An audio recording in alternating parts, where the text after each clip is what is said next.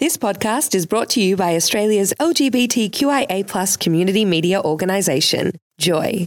Keep Joy on air by becoming a member, a subscriber, or donate. Head to joy.org.au. Joy, a diverse sound for a diverse community. It's insert temperature degrees in Melbourne. Good insert part of day. I'm Judy Kelly with Joy Odd Spots News at insert time. And finally, a man was forced to tweet for help when he got locked in a department store after falling asleep on a massage chair. The man awoke to a deserted shop floor after dozing off in, in an electronics store in Japan. If I've told you once, Gary, I've told you a million times. Stop making news stories about yourself. Now, look, there's stupid and there's extremely stupid. Okay. You've met me before, I see. Yes. Thank you. And then there's cementing your head inside a microwave. Oh no, and it's done that's, that. our, that's our politicians. So, firefighters in Wolverhampton in the UK say they were seriously unimpressed after five of them had to spend an hour dealing with a case. 22 year old man described as a YouTube prankster. Ah, and his okay, friends. That makes sense Yes, now. I'm it thinking, does, doesn't well, it? how do Why you put you your head it? in a microwave then tip cement? I don't. I don't have. Well, his friends poured several bags of fast hardening product into the unplugged microwave. And the, which they were using as a mould around the man's head, mm. which was protected by a plastic bag. That's sensible. Yeah. So firefighters said by the time they were called, the man's friends had been trying to free him for 90 minutes and had given him an air tube to help him breathe. Oh, that's nice. Couldn't they have just turned the microwave on? Well, you would plug it in, see what happens. So firefighters had to call a technical rescue team to help free the man, which involved taking apart the microwave and very carefully removing the cement using a hammer and screwdriver.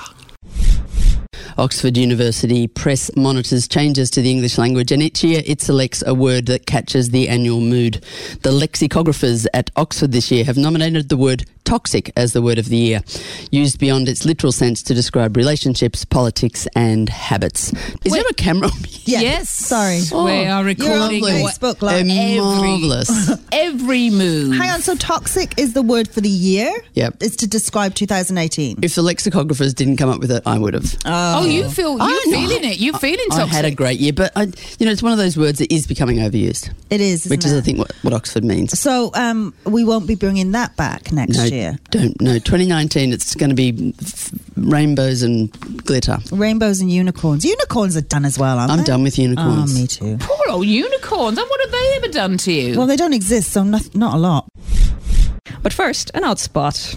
Yes. Turn your mic on there. yes. odd spot. Do it. Do it. Okay. Kansas City Police say they have recovered a cancer group's $4,000, 150 pound inflatable colon that was stolen while it was being prepared to travel to a breast cancer 5k run.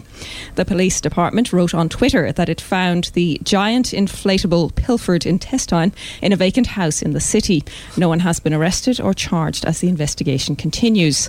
The Colon Cancer Coalition says that while they were waiting for the thief to be brought to justice, generous donations allowed them to raise $11,000, way past the fundraising goal of 4000 and they were able to secure not just one, but two replacement colons.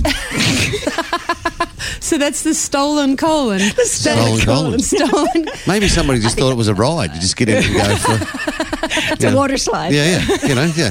Oh, this smells weird, doesn't it? And where would? I like that they dumped it. Like, where would you? What, what do you do with the stolen colon after you're finished with But how big was it? It was huge. Well, it was 150 pounds, yeah. 150 pounds of colon oh. just in the front room. We're not watching TV anymore, guys. We're in the colon. Nobody needs that. Two men in Germany have been convicted of stealing more than 100 portable toilets. She knows the market. no kidding. The Dusseldorf District Court delivered a 10 month suspended sentence to a 40 year old man, and his 28 year old former colleague was given six months. Both men worked for a waste disposal company where the toilets, worth nearly 70,000 euro, gradually disappeared. The loss was only discovered a few months later. The men admitted to having sold the toilets to a company in the Netherlands. Only three of the missing toilets have resurfaced, and the two men have lost their jobs. Jobs. Jobs. There it is. Bang. I knew it was coming. Yeah, gotta get there eventually. I was actually saying, did they lose their jobs? Did so, lose- there you yeah. go. You're Perfect. stepping on my lines now. Thank you, Judy. Kelly. And finally, in health news, The first prize in the Medical Journal of Australia's Christmas competition has gone to an article assessing James Bond's alcohol consumption. Researchers concluded that there is strong and consistent evidence that James Bond has a chronic alcoholic consumption problem at the severe end of the spectrum. And he satisfies at least six of the 11 criteria for an alcohol use disorder.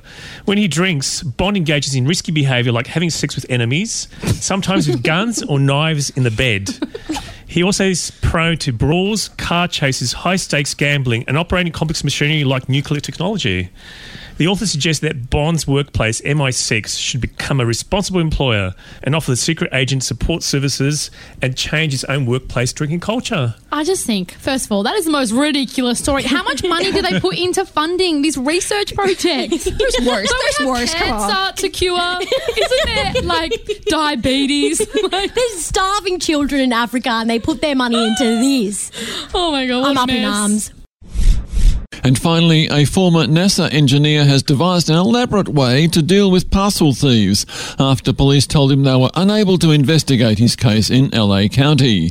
Mark Rober spent six months designing a so-called bomb that would activate when the package containing it was stolen. It fires 500 grams of glitter and a fart smell spray on the thief. Mr. Rober came up with a plot when he captured video of thieves stealing a box from his front doorstep, only to be told police could not track them down. Well, if that isn't a glitter bomb, I don't know what is. I saw that video yesterday. It was very effective. Oh, it Yeah. just looks stunning. it is really good. You should all check it out. And if you're looking for that unique Christmas gift for someone special, leave it to the Brits to come up with the most bizarre calendars for 2019. Newly released calendar themes include the best of British roundabouts. You could also adorn a wall with a calendar spruiking the best of Donald Trump's one liners, featuring his famous quote, Trust me, I'm like a smart person. Other calendars feature the best toilets from around the world, goats in trees, men in kilts, and even abandoned mattresses. Every household needs one. I'm Judy Kelly. There'll be more Joy News Odd Spots next week with insert newsreader's name. You can find more Joycast and show blogs. Go to joy.org.au. Thanks for listening to another Joy podcast brought to you by Australia's LGBTQIA plus community media organisation, Joy. Help keep Joy on air. Head to joy.org.au. Joy, a diverse sound for a diverse community.